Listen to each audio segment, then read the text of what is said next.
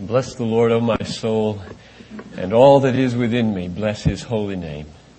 Bless the Lord, O my soul, and forget not all his benefits, who forgives all your iniquity, who heals all your diseases, who redeems your life from the pit, who crowns you with steadfast love and mercy, who satisfies you with good so that your youth is renewed like the eagles. The Lord works vindication and justice to all who are oppressed. He made known his ways to Moses, his deeds to the people of Israel. The Lord is merciful and gracious, slow to anger, and abounding in steadfast love. He will not always chide, nor will he keep his anger forever. He does not deal with us according to our sins, nor requite us according to our iniquities. As high as the heavens are above the earth, so great is his steadfast love towards those who fear him. As far as the east is from the west, so far does he remove our transgressions from us. As a father pities his children, so the Lord pities those who fear him. He knows our frame. He remembers that we are dust. Father, David Brainerd was just dust. What dust he was. And you have encouraged me so much through what you did with this dust. I want you, Lord God, to come and sustain the dust in this room. Breathe life into the dust in this room. Awaken and make ministers who persevere out of the dust in this room. Through Christ I pray. Amen.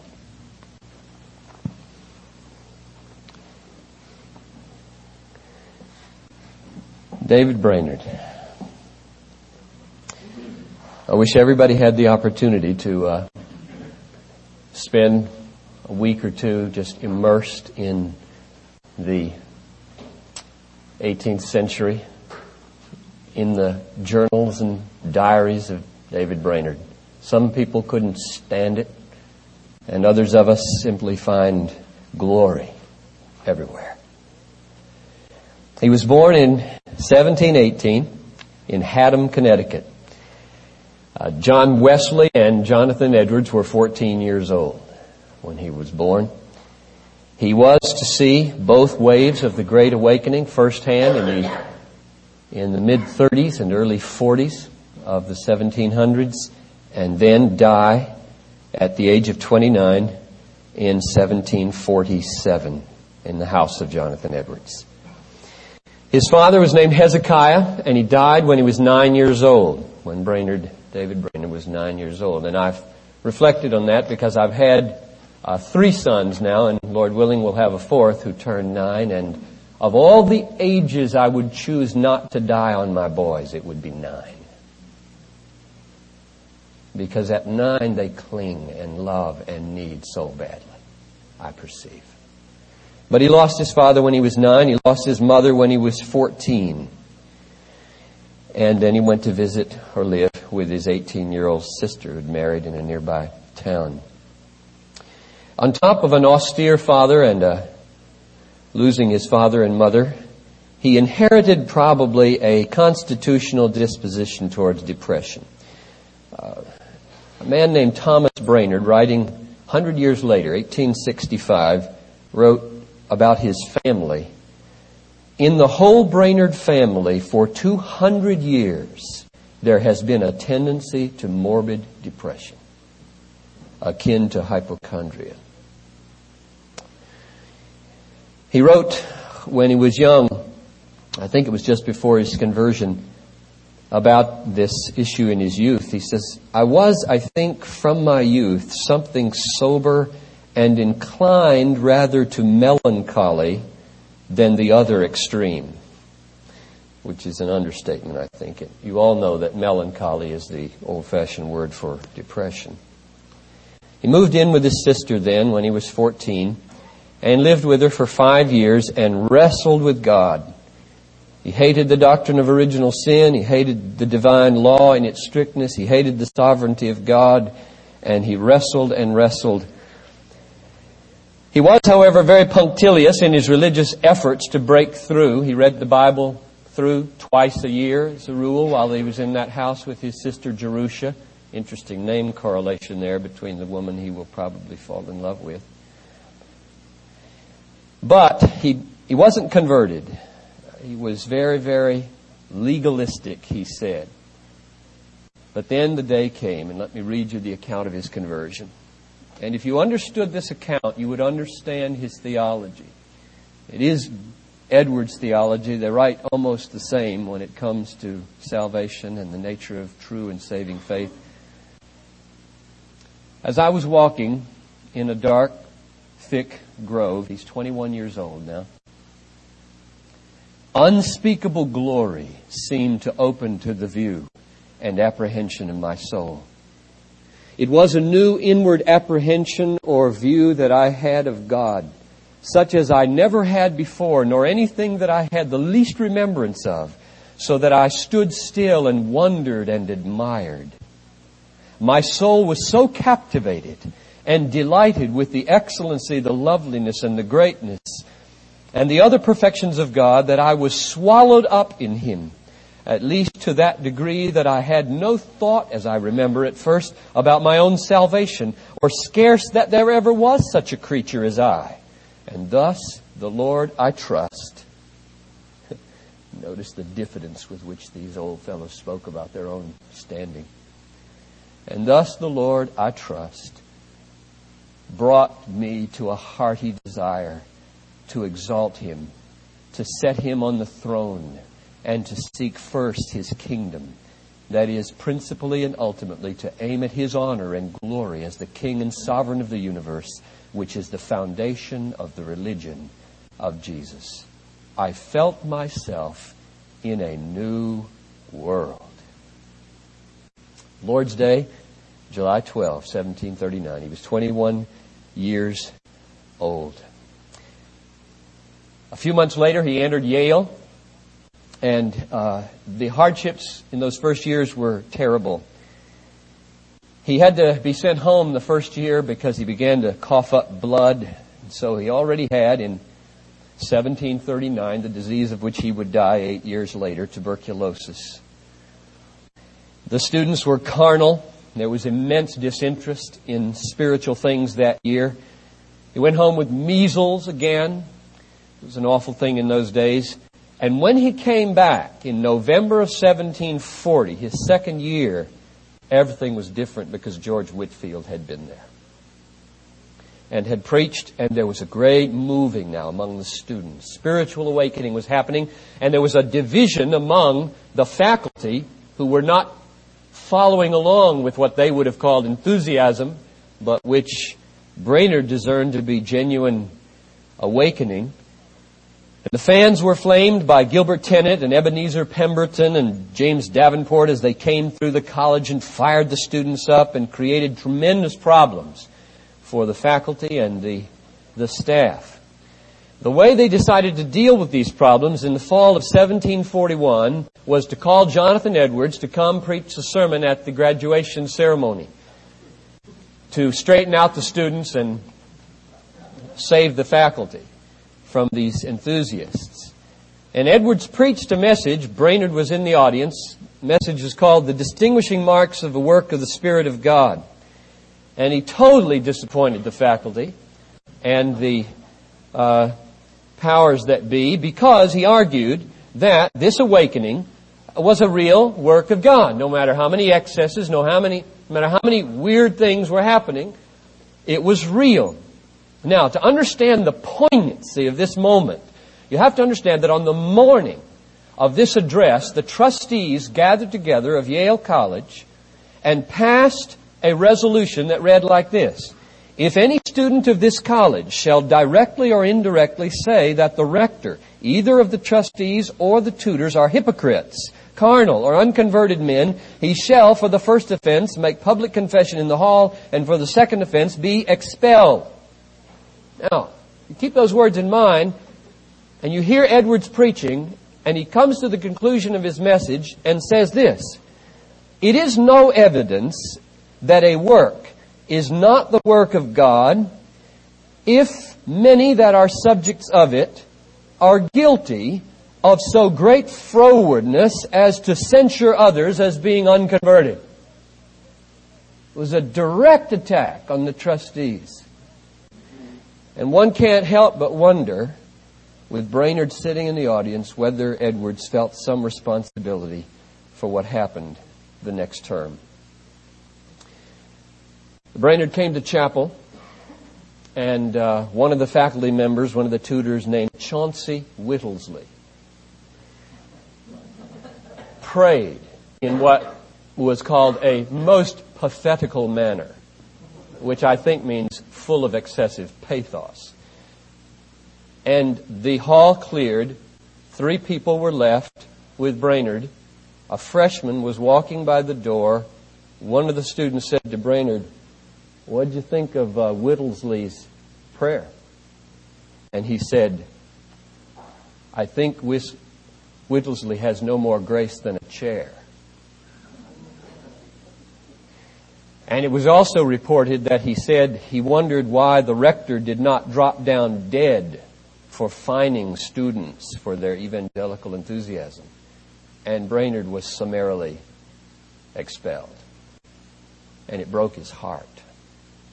He could never get back in. He tried again and again to get back in. He rode miles through the wilderness, even after he'd become a missionary, to plead with the officers to give him another chance. He apologized profusely, and they never let him back in. Now, I'm moved to reflect at this moment on the sovereignty and providence of God. Because had this not happened, this man with tuberculosis would have finished Yale and taken a pastorate. That was his settled purpose. And he would have died and nobody would have heard of David Brainerd. No impact upon the missionary movement would have happened. He was cut off in the middle of his dream. Because you see, a law had just been passed in Connecticut that said no established minister may be installed in Connecticut who has not graduated from Harvard, Yale, or a European college. And so he was undone as far as he was concerned. And there's a tremendous lesson here, namely that God, for His glory and for the good of His church, works through those moments when the best intentions of his servants are dashed. And Brainerd couldn't know it, and I think hopefully came to see it before the end of his life, that this careless word, I've thought about it with people like Joni Eareckson. one dive on one Sunday afternoon a sudden moment and everything changes. Manila was different. Twelve years later, as she led 4,000 of us in song, lifting her hands like this Ye blind, behold your Savior come, and leap ye lame for joy. So there's a great lesson here. In fact, I'm tempted to speculate that the modern missionary movement wouldn't have happened if Brainerd hadn't been expelled from Yale University. But that's speculation. November 25th, 1742 now, after a summer of agony, he is examined for his fitness to the missionary service. I won't go through the long process that drug him that direction, but one very dear friend, Jonathan Dickinson, who was a part of the commissioners for the Society of Scotland for propagating Christian knowledge, said, You should be a missionary to the Indians. And he said, All right, I will pray about it. And he prayed and he was commissioned. So he went to Kaunaumeek, which was a little village just north of Stockton where Brain, oh, Edwards was going to become a missionary to the Indians in a few years after he got kicked out of his church. And in April 1st, 1743, he began his year of preaching among the Indians in Kaunaumeek.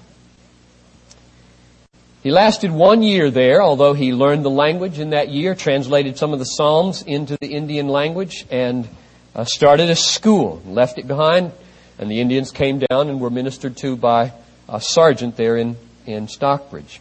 His second assignment was to the forks of the Delaware, just a little um, northeast of Bethlehem, Pennsylvania.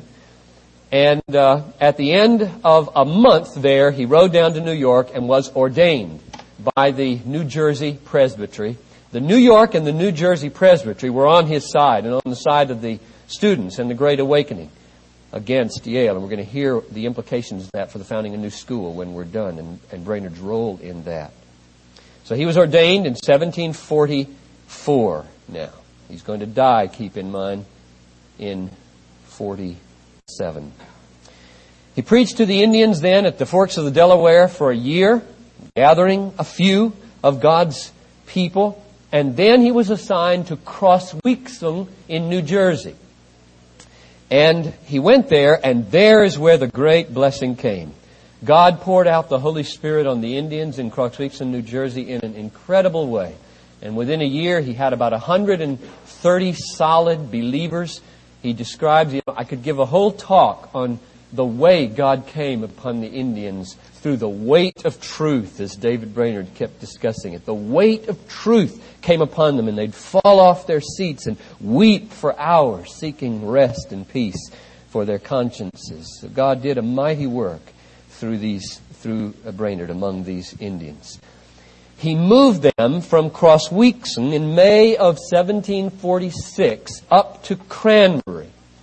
And there they built a little village and got land for the Indians so that they could have their own little reservation like and their own church building. And he had a little hut there. And then his sickness got so bad that he spent four months in Elizabethtown with uh, Jonathan Dickinson. And then on uh, March 20th, 1747, he said his last farewell to the Indians, went up to Jonathan Edwards' house, there's not much evidence to go on, but almost everybody agrees he was in love with Jerusha, his 17 year old daughter, Edward's 17 year old daughter. She nursed him for the last 19 weeks of his life, and he died in Jonathan Edwards' house, October 9, 1747. A short life 29 years, 5 months, and 19 days. Eight years a believer, four years a minister, a missionary. Why then was Brainerd's life so powerful? Why has it made the impact that it has? Of course, practically the first reason is that Jonathan Edwards was overwhelmed with this man's piety as he met him and lived with him for 19 weeks. And he took the diaries and wrote The Life of Brainerd. That book has been the most republished book of Edwards. The book has never been out of print. To my knowledge, it has exerted an absolutely enormous impact upon the modern missionary movement. Why did John Wesley say, let every preacher read carefully over the life of David Brainerd? Why was it written of Henry Martyn? Perusing the life of David Brainerd, his soul was filled with a holy emulation of that extraordinary man, and after deep consideration and fervent prayer, he was at length fixed in a resolution to imitate his example, which has a sweet irony about it because he died almost at the same age and of the same disease in Persia. Why did William Carey regard Edwards' Life of Brainerd as a sacred text and have it with him along with sermons of Edwards in India? Why did Robert Morrison and Robert McCheyne of Scotland and John Mills of America and Frederick Schwartz of Germany and David Livingstone of England and Andrew Murray of South Africa and Jim Elliot of modern America, all of them count Jonathan, I mean David Brainerd, a teacher and model and stand in awe of him and find inspiration from him. Gideon Hawley was another missionary that went out inspired by Jonathan Edwards, and he wrote about the struggles that he had in the wilderness of New England. I indeed greatly need something more than human to support me. I read my Bible and Mr. Brainerd's life, the only books I brought with me, and from them I have a little support. Now, why? Why did this life have this extraordinary impact? Or let me ask a more manageable question. Why has it had an impact on me? And then maybe, maybe it will transfer to these others. Why? The answer, in summary form, I think, is that Brainerd's life is a vivid, powerful testimony to the truth that God can and does use weak, sick, discouraged, beat down, lonely, struggling saints who cry to Him day and night to accomplish amazing things for His glory. And so, what I want to do now in the time we have is to talk about the struggles that he had, seven of them, the, the way he pressed on in these struggles, and thirdly, the effect of his life.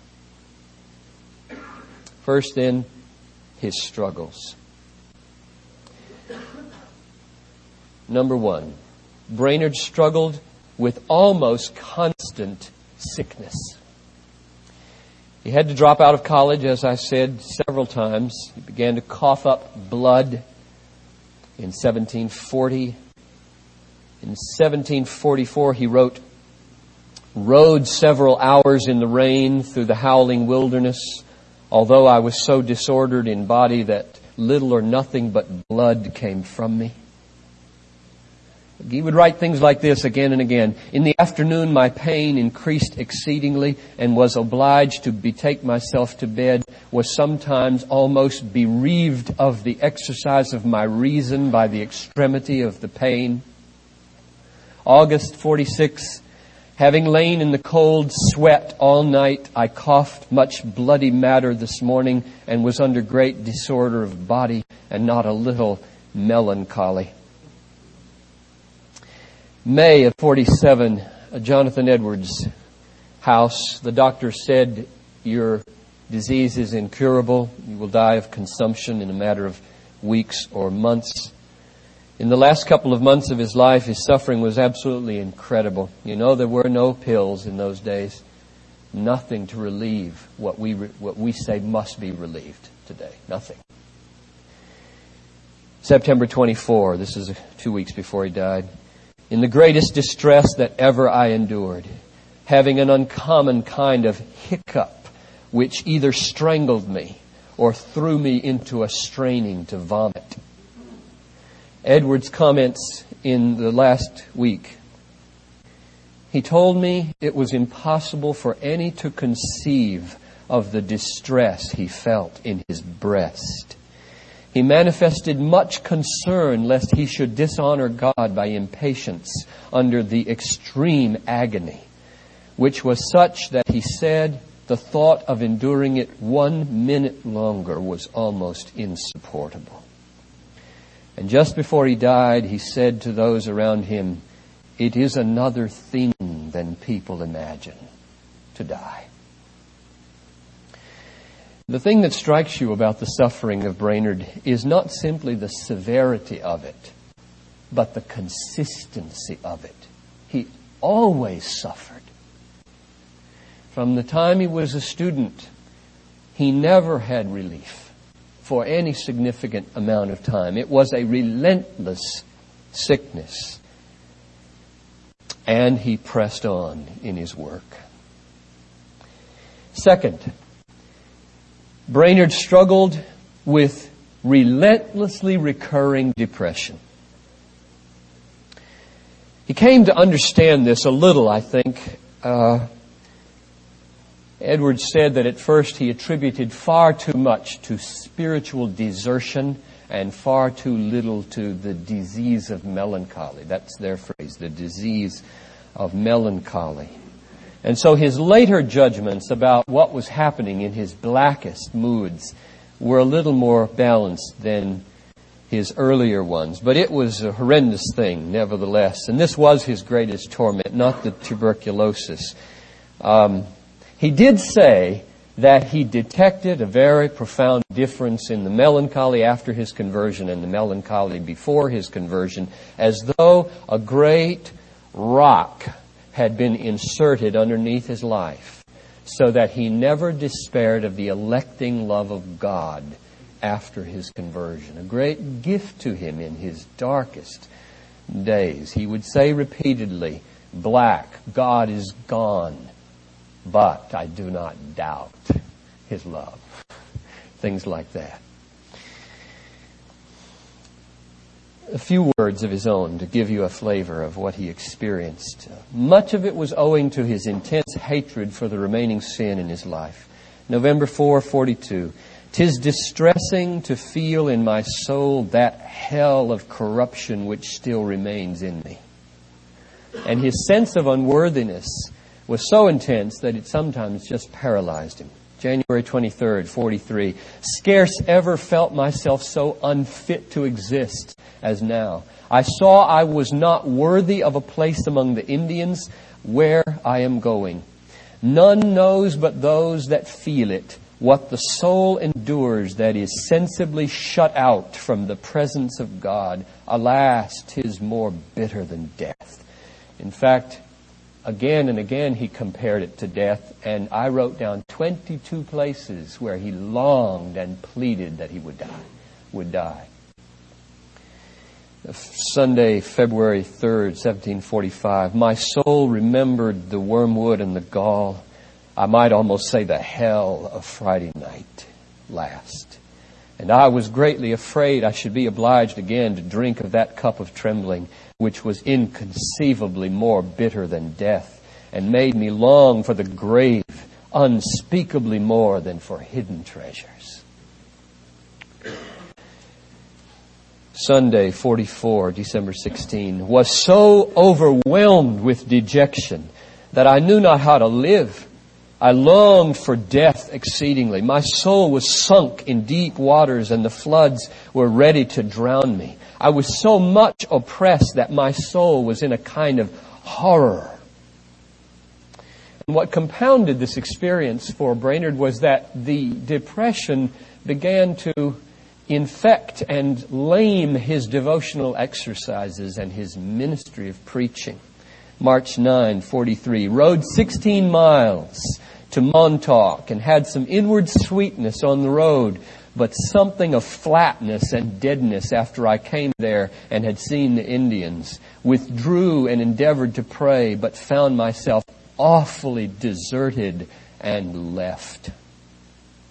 It was immobilized sometime in his distresses. September 46 was scarce ever more confounded with a sense of my own unfruitfulness and unfitness of my work than now. Oh, what a dead, heartless, barren, unprofitable wretch did I now see myself to be. My spirits were so low, my bodily strength so wasted that I could do nothing at all.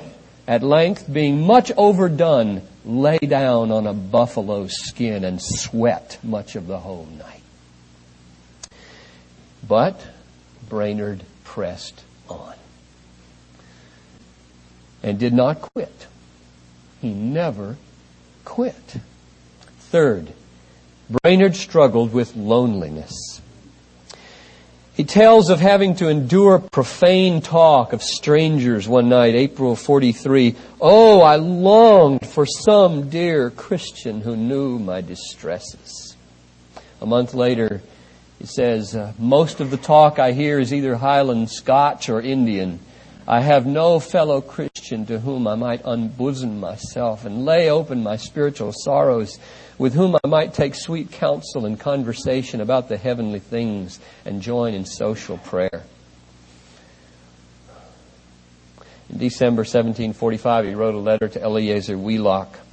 We'll come back to him in a minute. He founded another college under Brainerd's inspiration. He wrote, I doubt not by what by that time you have read my journal through, you'll be more sensible of the need I stand of a companion in travel than ever you were before. And I read uh, two nights ago this quote that we all can empathize with, I think, about he, he didn't want just anybody. A horse wouldn't do, and a carnal Christian wouldn't do. He wanted a soul companion. He wrote, There are many with whom I can talk about religion, but alas, I find few with whom I can talk religion itself. But blessed be the Lord, there are some that love to feed on the kernel rather than the shell. He, uh, in his last 19 weeks, was nursed by Jerusha Edwards. She was 17, and uh, in all likelihood, it was a precious relationship.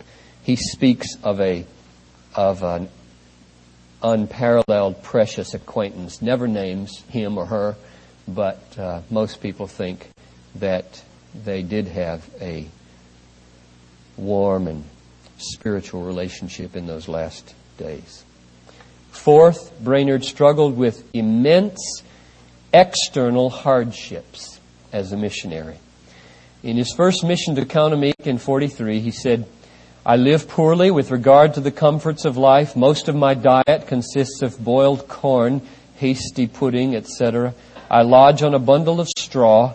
My labor is hard and extremely difficult, and I have little experience of success to comfort me. In August of that year, he said, In this week, weak, in this weak state of body, I was not little distressed for want of suitable food, had no bread, nor could I get any. I am forced to go or stand ten or fifteen miles for all the bread I eat, and sometimes 'tis moldy and sour before I eat it if I get any considerable quantity. But through divine goodness, I had some Indian meal, of which I made little cakes and fried them, yet felt contented with my circumstances and sweetly resigned to God.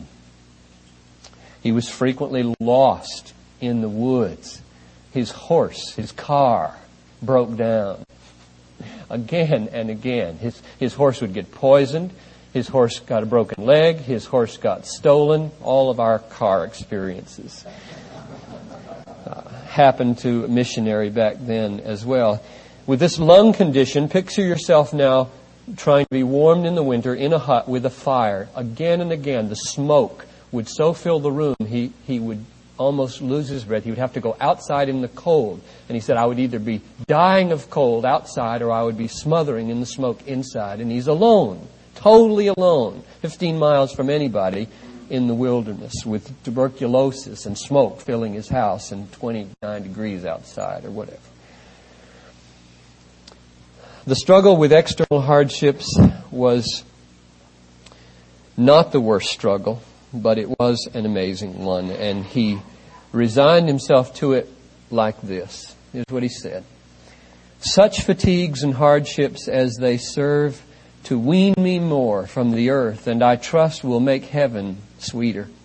Formerly, when I was thus exposed to cold, rain, etc., I was ready to please myself with the thoughts of enjoying a comfortable house, a warm fire, and other outward comforts. But now these have less place in my heart through the grace of God, and my eye is more to God for comfort.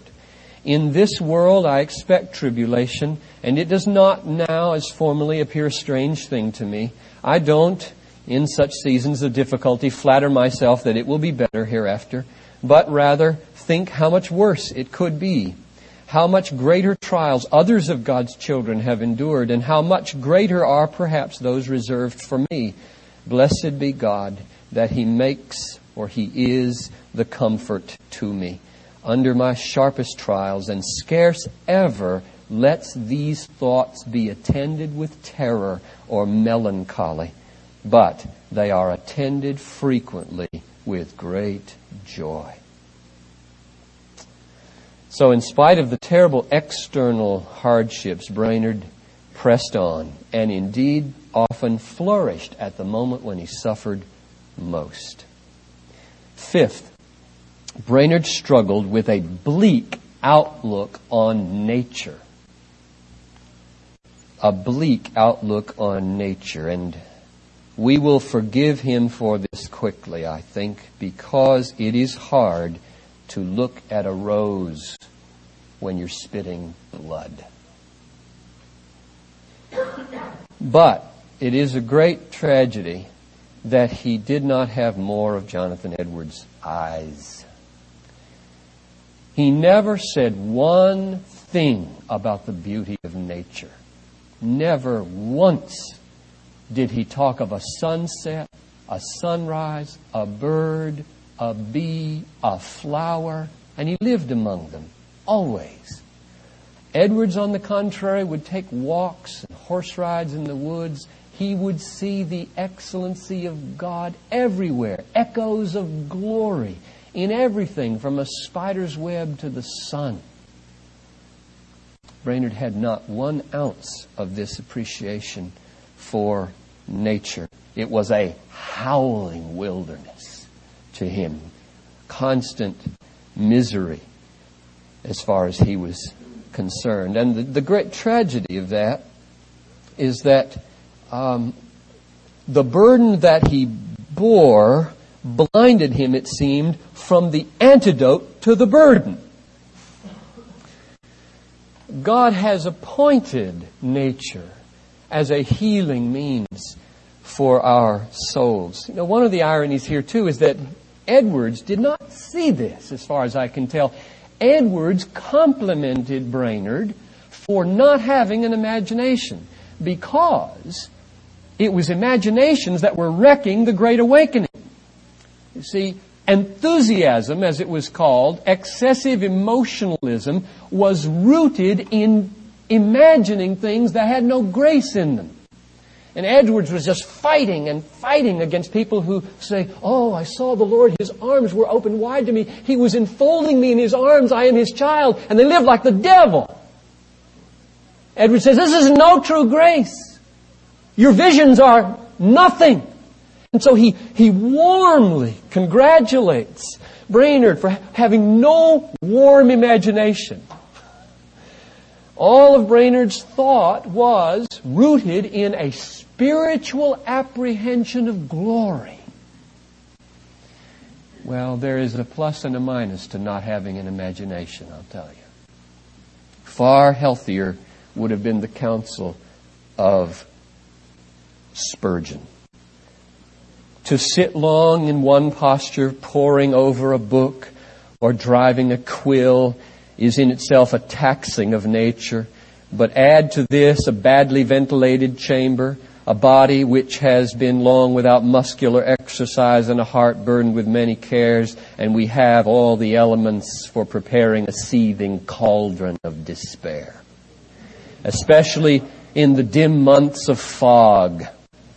Nature outside his window is calling him to health and beckoning him to joy. He who forgets the humming of the bees among the heather, the cooing of the wood pigeons in the forest, the song of birds in the woods, the rippling of the rills among the rushes, the sighing of the wind among the pines, needs not wonder if his heart forgets to sing and his soul grows heavy.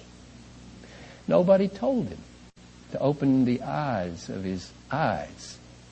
At least he didn't seem to hear, or he didn't record if they did. But I, I repeat, we will quickly forgive Brainerd because it is hard to see when you're suffering. It is hard. And yet, let us consider the lilies, brothers. It was not merely Spurgeon who set us on this quest to open our eyes. Consider the lilies. Sixth, Brainerd struggled to love the Indians. He struggled to love the Indians. If love is known by sacrifice, he loved them. If love is also known by heartfelt, warm affection and compassion, he struggled to love them. felt some compassion for souls and mourned, I had no more. I feel much more kindness, meekness, gentleness, and love toward all mankind than ever. He really did get great success in this from time to time. Felt much sweetness and tenderness in prayer, especially my whole soul seemed to love my worst enemies and was enabled to pray for those that are strangers and enemies to God with great degree of softness and pathetic fervor. But at other times, he was empty of affection and compassion for souls, and he expresses his guilt for that, that he had no more ardency and so little desire for their salvation. Uh, 44, November 2nd, about noon, rode up to the Indians, and while going could feel no desire for them, and even dreaded to say anything to them. So Brainerd struggled with the rise and fall of love in his heart.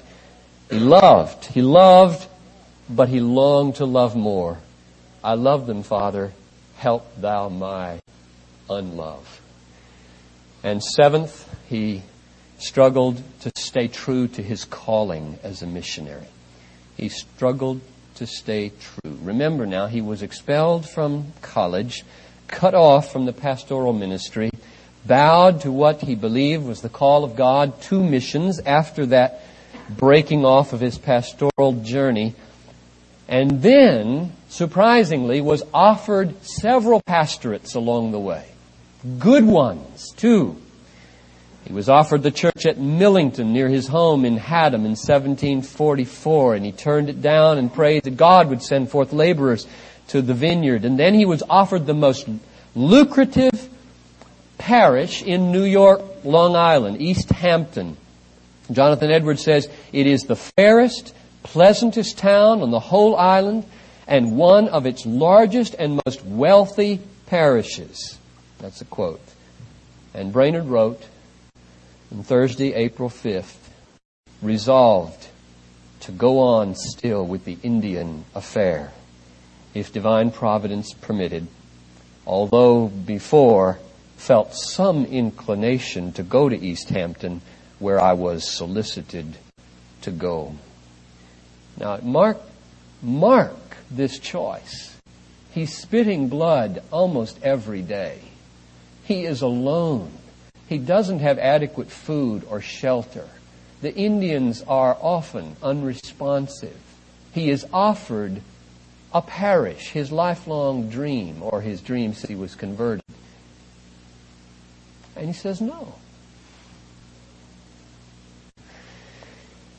There were a lot of other opportunities too. He wrote, I could have no freedom in the thought of any other circumstances or business in my life. All my desire was the conversion of the heathen, and all my hope was in God. God does not suffer me to please or comfort myself with hopes of seeing friends, returning to my dear acquaintance. Who is that? And enjoying worldly comforts. He has, he has basically surrendered them. He probably knows he's a dying man. Well, those are the seven struggles that I wanted to mention, and now I want to turn to how he pressed on in these struggles. So we began with introduction to his life, turned to the struggles, and now thirdly, to his pressing on. I personally think the reason that David Brainerd's life has exerted the power that it has is because, in spite of his struggles, he never gave up. It's that simple.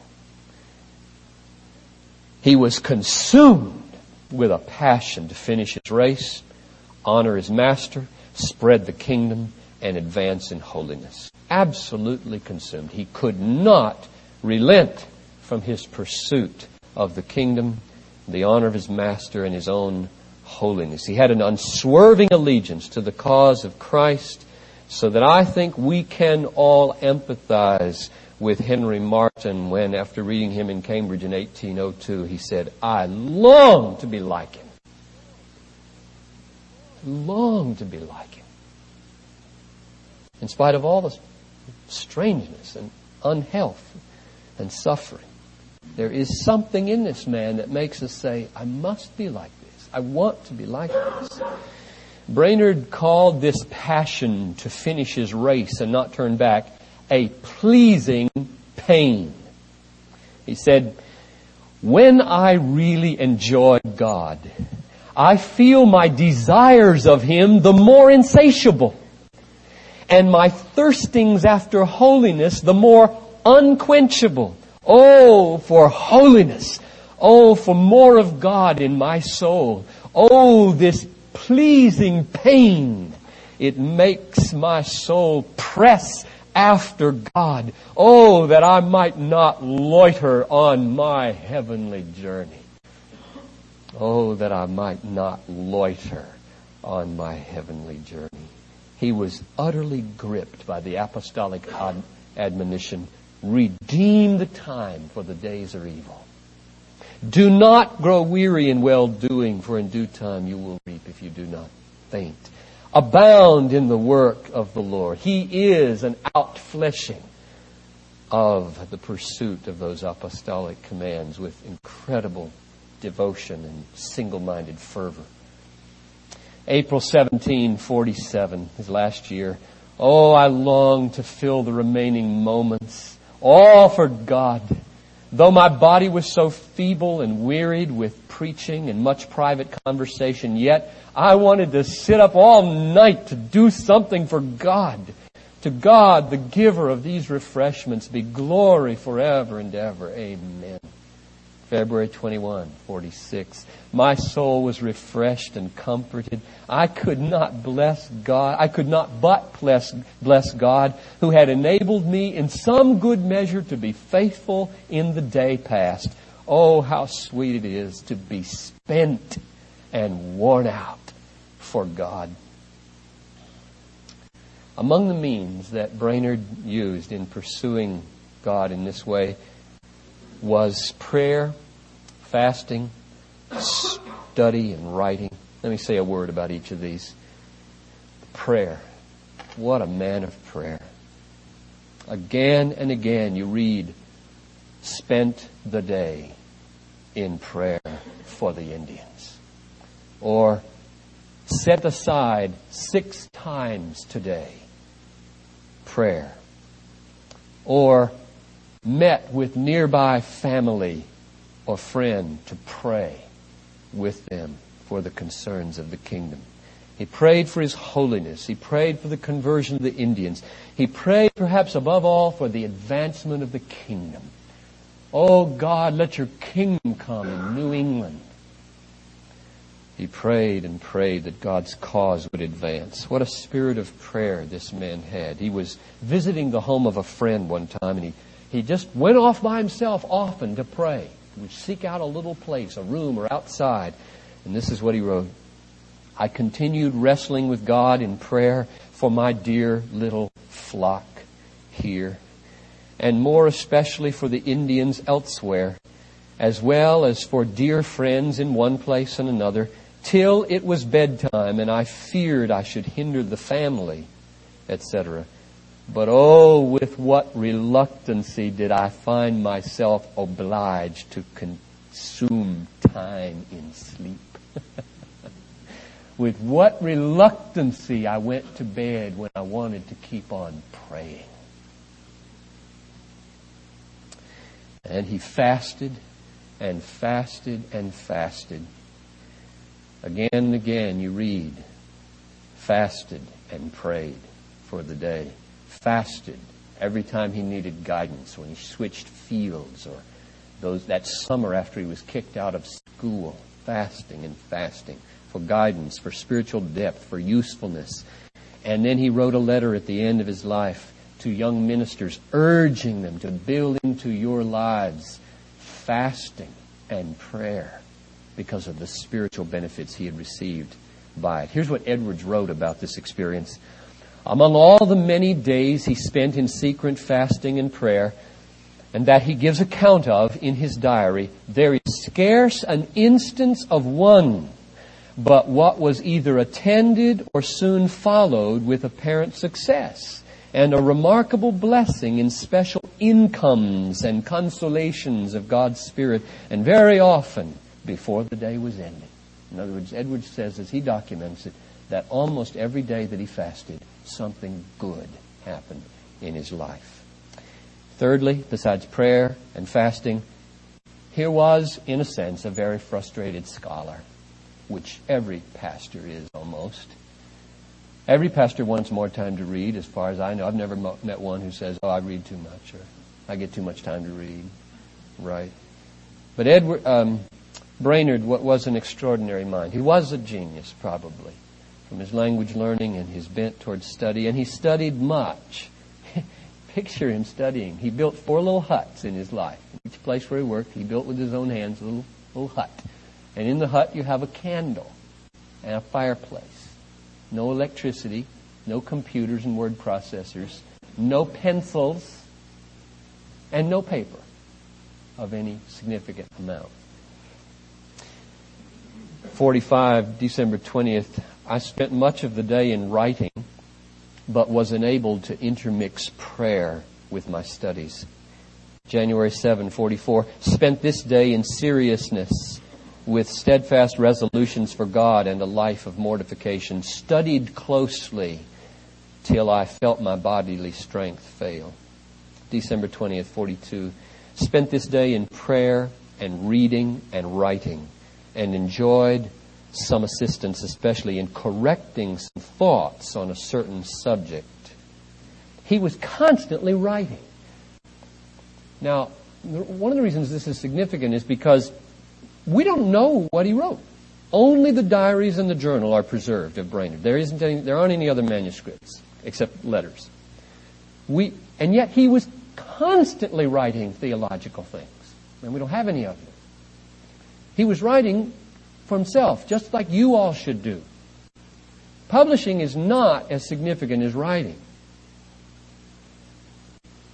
You should all write because you clarify things when you write. You go deeper when you write. You get order when you write. You grow in facility with language when you write. He said, was most of the day employed in writing on a divine subject, was frequent in prayer. Another time, spent most of the time in writing on a sweet divine subject. That's what we just don't have any of. Another time, was engaged in writing again almost the whole day.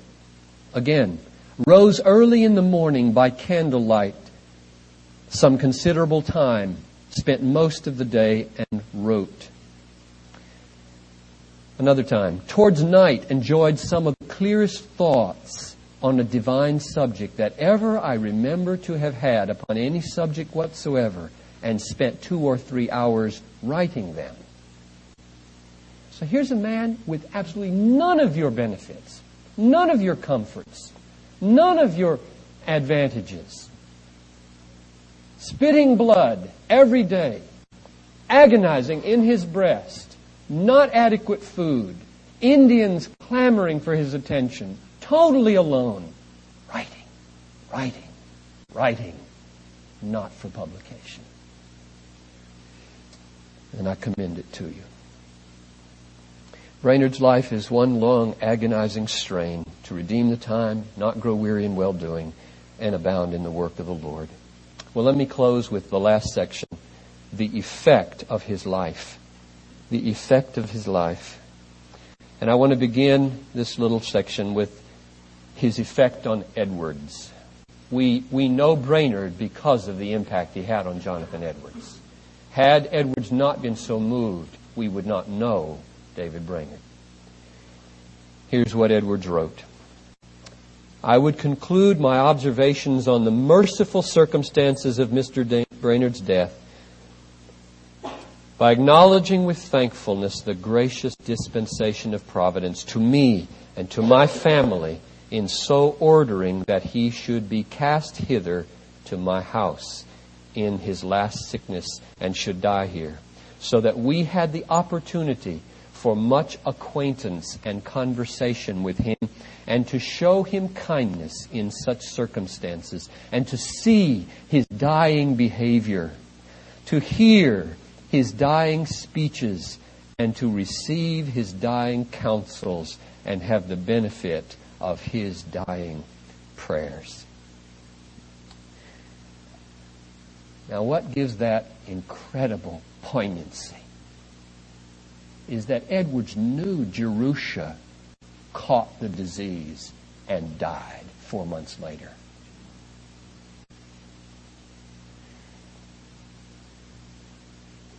So that he was writing this a couple of years later, knowing that it had cost him the life of his daughter to have Brainerd in his house, and thanking God for the ministry. There's this beautiful description of, of his taking each of uh, Edward's children aside and asking them about their faith and praying with them. And you can imagine how a father would see one of the most noble missionaries of the day doing that to his children and would, would be deeply, deepful, deeply thankful. Well, as a result of this immense impact on Edwards, uh, he wrote The Life of Brainerd. It's been reprinted more than all of his other books and has had an immense, immense impact. And I listed all the missionaries that I could think of who had read and commented on Brainerd earlier in the talk. But if that's true, that is, if you can assemble about a dozen famous missionaries who said they owe so much to Brainerd, how many countless unknowns must there be who fed on and were strengthened by this book. I mentioned colleges. Let me just refer to this briefly. Princeton and Dartmouth, in some measure, owe their existence to David Brainerd, the frustrated pastor scholar. It goes like this. He was kicked out of Yale. Jonathan Dickinson and Aaron Burr were were getting fed up with Yale College. They were behind the awakening. They took Brainerd's side, tried to get him readmitted, and couldn't. The Synod of New York and New Jersey had it up to here with the carnality of Yale and said, when it happened to Brainerd, we're going to start our own school, namely the College of New Jersey, which became Princeton. And the, the beautiful little touch of providential, what do you call it, irony, is that in October of 46, uh, Princeton was chartered by the uh, presbytery there in New Jersey. And in May of 47, now picture this, he is uh, four or five months before he's dead. He is at the house of Jonathan Dickinson for four months trying to recover to get back to Crossweeksung to continue his ministry and then giving up finally and realizing he's too sick. During that time, Jonathan Dickinson, where he's staying, is appointed the first president of Princeton. The classes begin in his house and David Brainerd is called the first student of the College of New Jersey. And numerous scholars write about the indirect inspiration and impact that his expulsion from Yale and his passion for the ministry and for thinking had on the founding of Princeton College. There's another interesting story about uh, Eleazar Wheelock. Brainerd went to work among the Indians on uh, Delaware River at the forks of the Delaware, uh, the Susquehanna Indians and uh, he felt like a total failure.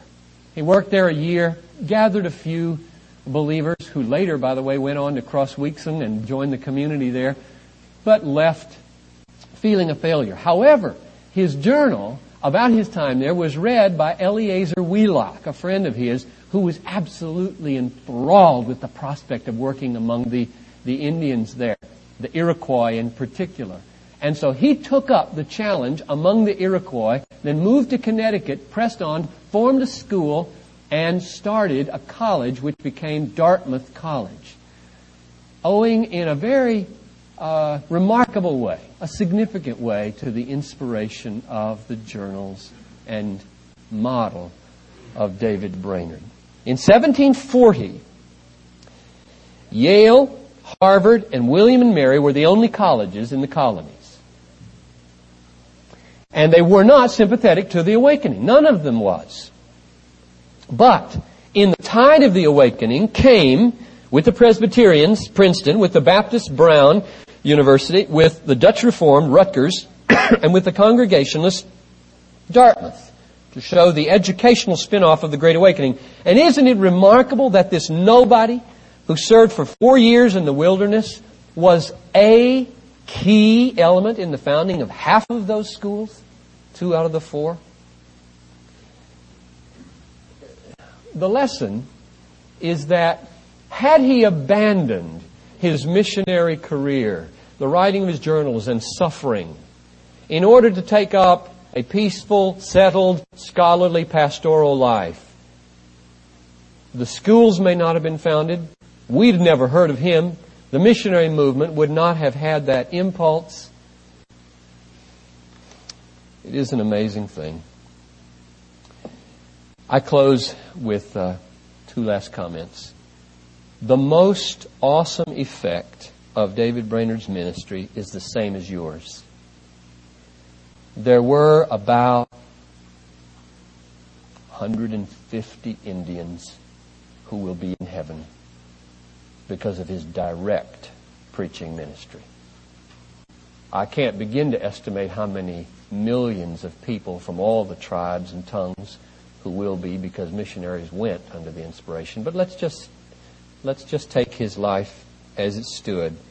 He had gathered about a 130 souls of whom he was fairly sure of their conversion by the time he left. And it went on growing under the ministry of his brother John. And I think Sinclair Ferguson has made plain to us the inestimable value of one soul plucked from everlasting destruction and brought into the eternal joy of God. Had he suffered what he suffered for only one Indian, that would still be his greatest achievement. And if he has 130 or 40 or 50, then all the more amazing. It might be fitting for me to close by opening up a a journal that is far weaker and far more worldly. This is uh, from a journal entry of mine, June 28, 1986. Tom and Julie, you remember that day?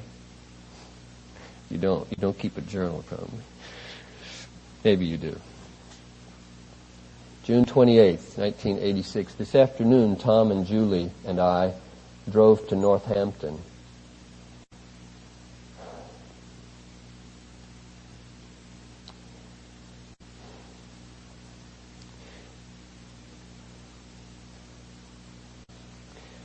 We found the gravestone of David Brainerd.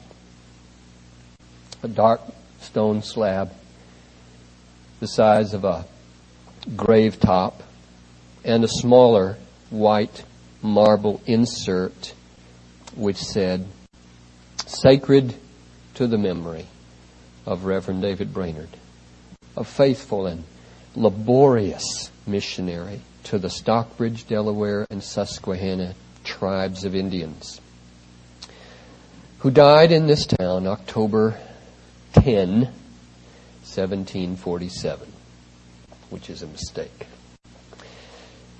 Tom and Julie and Ruth and Hannah and I took hands and stood around the grave and prayed to thank God for Brainerd and Jonathan Edwards and to dedicate ourselves to their work and their God.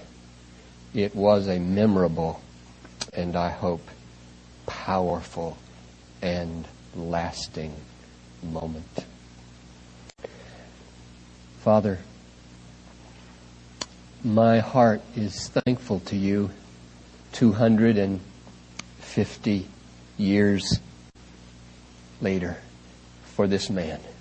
Broken, sick, tormented, lonely, beat down, frustrated, glorious man. And I thank you for what you've taught me and what you've worked in me. And I long so much for us all now to be faithful. Father, give us some measure of His good spirit.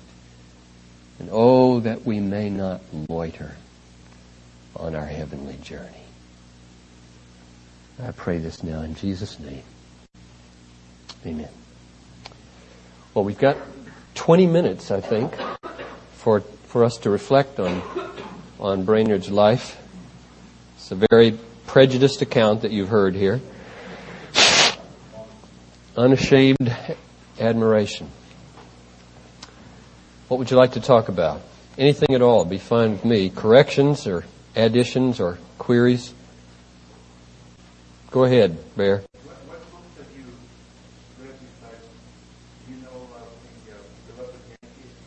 I haven't read one other book about Brainerd. I'll, all I've read is this the Yale critical edition of uh, the diary and the journals, and all of Norman Pettit's introduction and Brainerd's, I mean, Edwards' comments. So my exposure is very, very, very limited. It's not, uh, it's not based on the secondary literature at all. And I commend that approach to life to you forget secondary literature and go to the sources. I am so glad that I did not read Norman Pettit's introduction before I read Brainerd because I got so angry at the way he talked about Brainerd. I was angry at him. He talked about joylessness again and again. And I underlined 50 places where he talked about joy. This unbelieving literary critic from the University of Chicago handling pearls that he knows nothing about. So don't go to secondary literature. Go to the sources. Uh, no, no offense, Bear.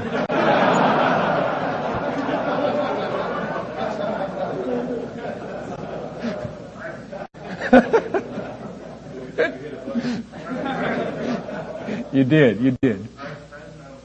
I'm glad. I didn't think you would be. Go ahead.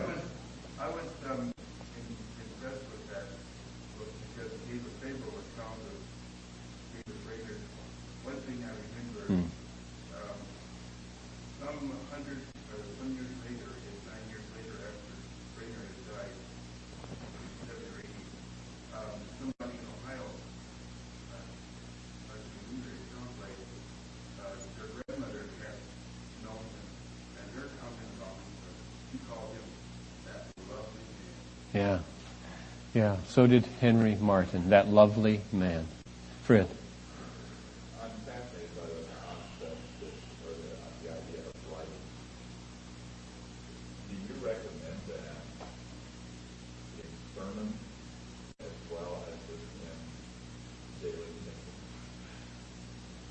If I were a homiletics teacher, I would require that my students try every kind of delivery, including a full manuscript.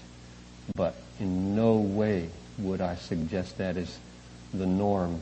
I have read enough of history to know that God could take Thomas Chalmers, who read laboriously and transform a people, and God could take a Spurgeon, who could prepare in 45 minutes and deliver an unforgettable message with a half sheet of notes you must find your own way. I write out every Sunday morning sermon for 10 years because um, I think I have a gift for delivering it without people knowing that. All right? Not everybody does. And anybody that looks like they're reading should get rid of their manuscript. All right? But I do because I can't get my thoughts straight any other way. I can't get them straight. I can't get my ideas in order. You, you have to write if you have a weak mind. I believe this with all my heart because I went one time and talked with the faculty at Fuller Seminary in 1978. And I remember Ralph Martin, the New Testament teacher, in a kind of demeaning way said, Oh, do you do that arcing stuff that Dr. Fuller teaches? isn't that just a crutch? This is an exegetical device that requires writing out the text. Isn't that just a crutch? And I said, That's exactly what it is, because I'm a cripple intellectually. So, unless you are like Jonathan Edwards and Albert Einstein and Carl Sagan or whoever, and, and can take an idea and for an hour or two hold it and turn it like Dr. Ferguson said, I agree with him. That is not the prerogative of a genius. But I have to do it on paper. I cannot do it. I think of the shutters banging and the cars going by and food and my mind won't hold an idea without a pencil in my hand. So, know thyself, brother, and proceed. Go ahead, the back.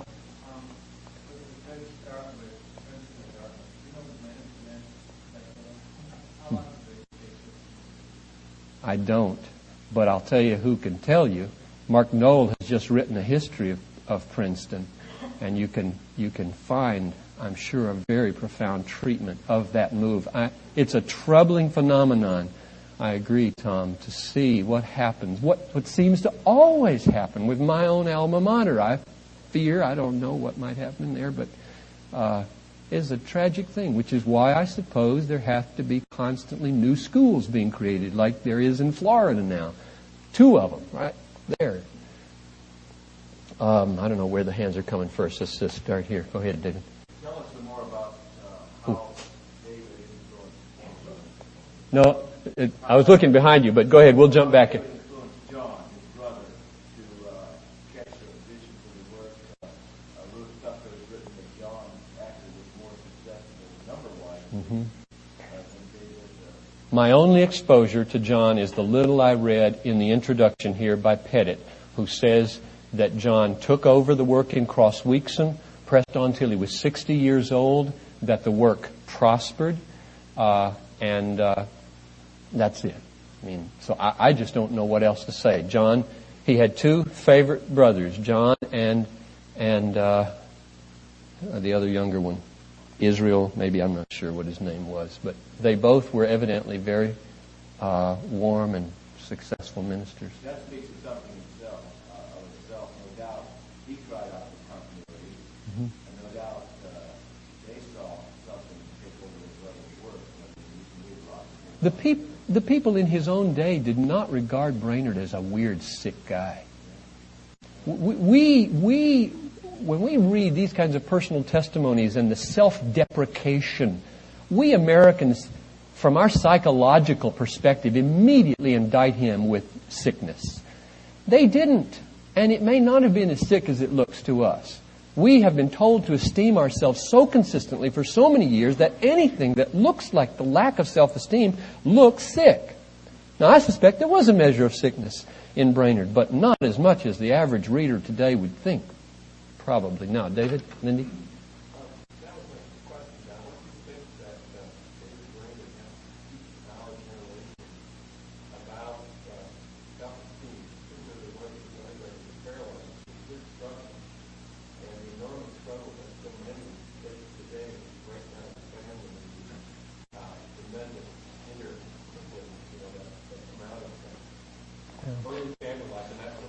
Oh, there's so many things he has to teach us.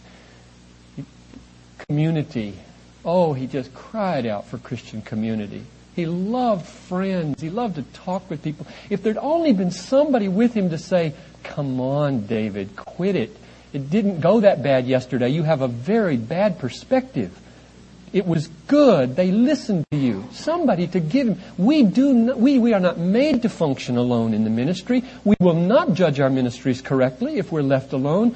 We will either be excessively proud or excessively despairing. We must get the orientation of friends. So there's a, a first thing to learn. Partnership and community in the ministry to give us balance. And oh my goodness, that's so important. The, a second thing is we must learn to use no, that's not the right way to say it. We, we must learn to perceive our successes as the works of grace and delight in them. Delight in them. So that, and he does that periodically.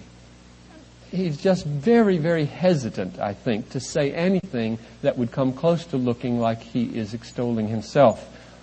And uh, we must find language that can say, It was a wonderful service yesterday. The Lord blessed. I felt freedom. I thank the Lord for His goodness to me as a minister. I'm not perfect. I made mistakes, but it could have been a lot worse. So, uh, find, find language that can extol the mercy of God in our lives when He does one little fraction of kindness innocent through us. That's my alternative to self-esteem. Grace esteem, I like to call it.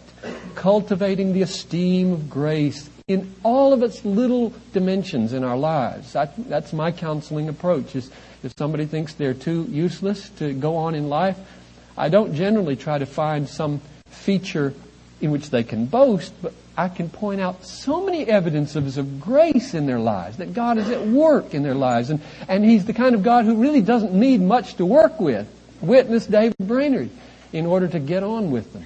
So that's a that's an approach that I think he would point us toward. I think the biggest lesson he has for us along those lines is God-centeredness.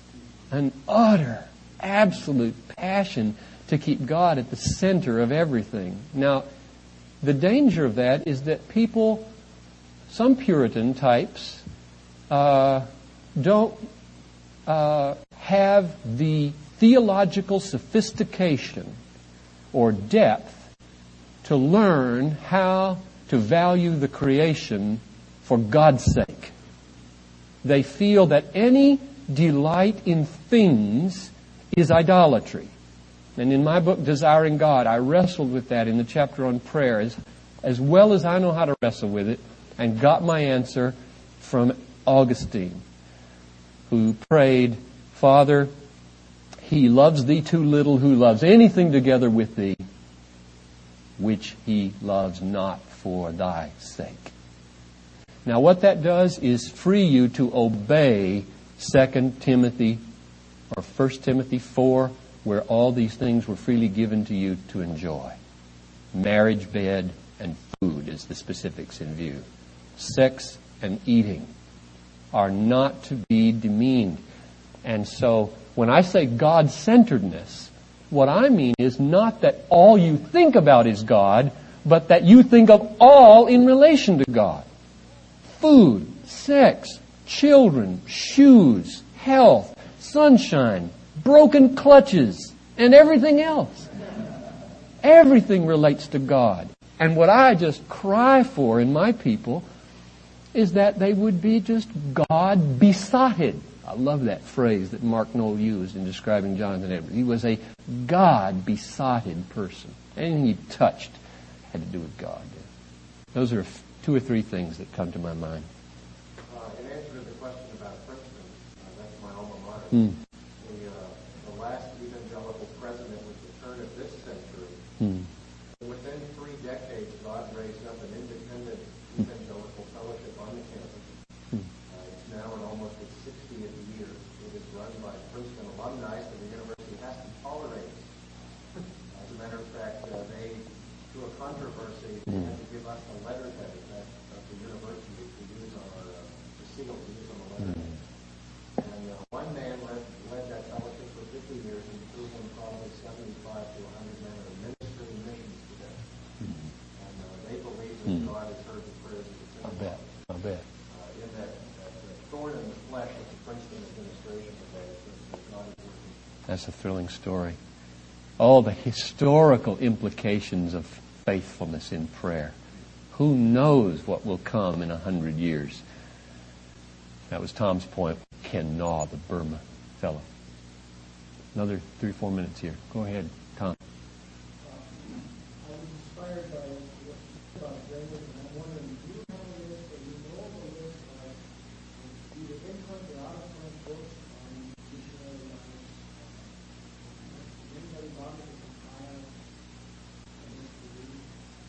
have not bothered to compile a list of biographies, but a good. What? Go ahead, Tom.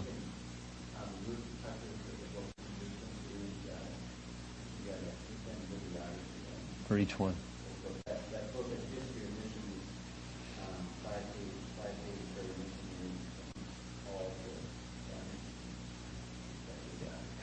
Can I make a that, that's exactly what I would have said. So that's, that's the first thing to say. And my second thing to say is this. Uh, most contemporary biographies are very thin. They are excessively atheological. You read Mary Drewery on William Carey, you can't find a thing about his theology hardly. You don't know what drove the man. Contemporary biographies don't give a rip about what drove the early missionaries. And that's all I care about. So, uh, you know what you do? You go to the library and uh, you, you get these old tattered versions that have no more copyright laws on them anymore, and you photocopy them. They're not available, and you say, now what would you pay for this in a, in a used rare bookstore? $60, $40, $50 for one of these old gems, like the, the uh, Journal of Henry Martyn. You can't get that. But you can photocopy it for $15 or cheaper, depending on where you get your machine. So I, if I were you, I would pick out the people you want to read and then go back and find their journals and their diaries and their letters and copy them out of the library on paper. Bind them yourself with a loose leaf binder and read a few each day. Or if you can find a classic biography that is theologically astute, then spend your time on that. But there's just a lot of stuff that's so thin today. You got more important things to do with your time.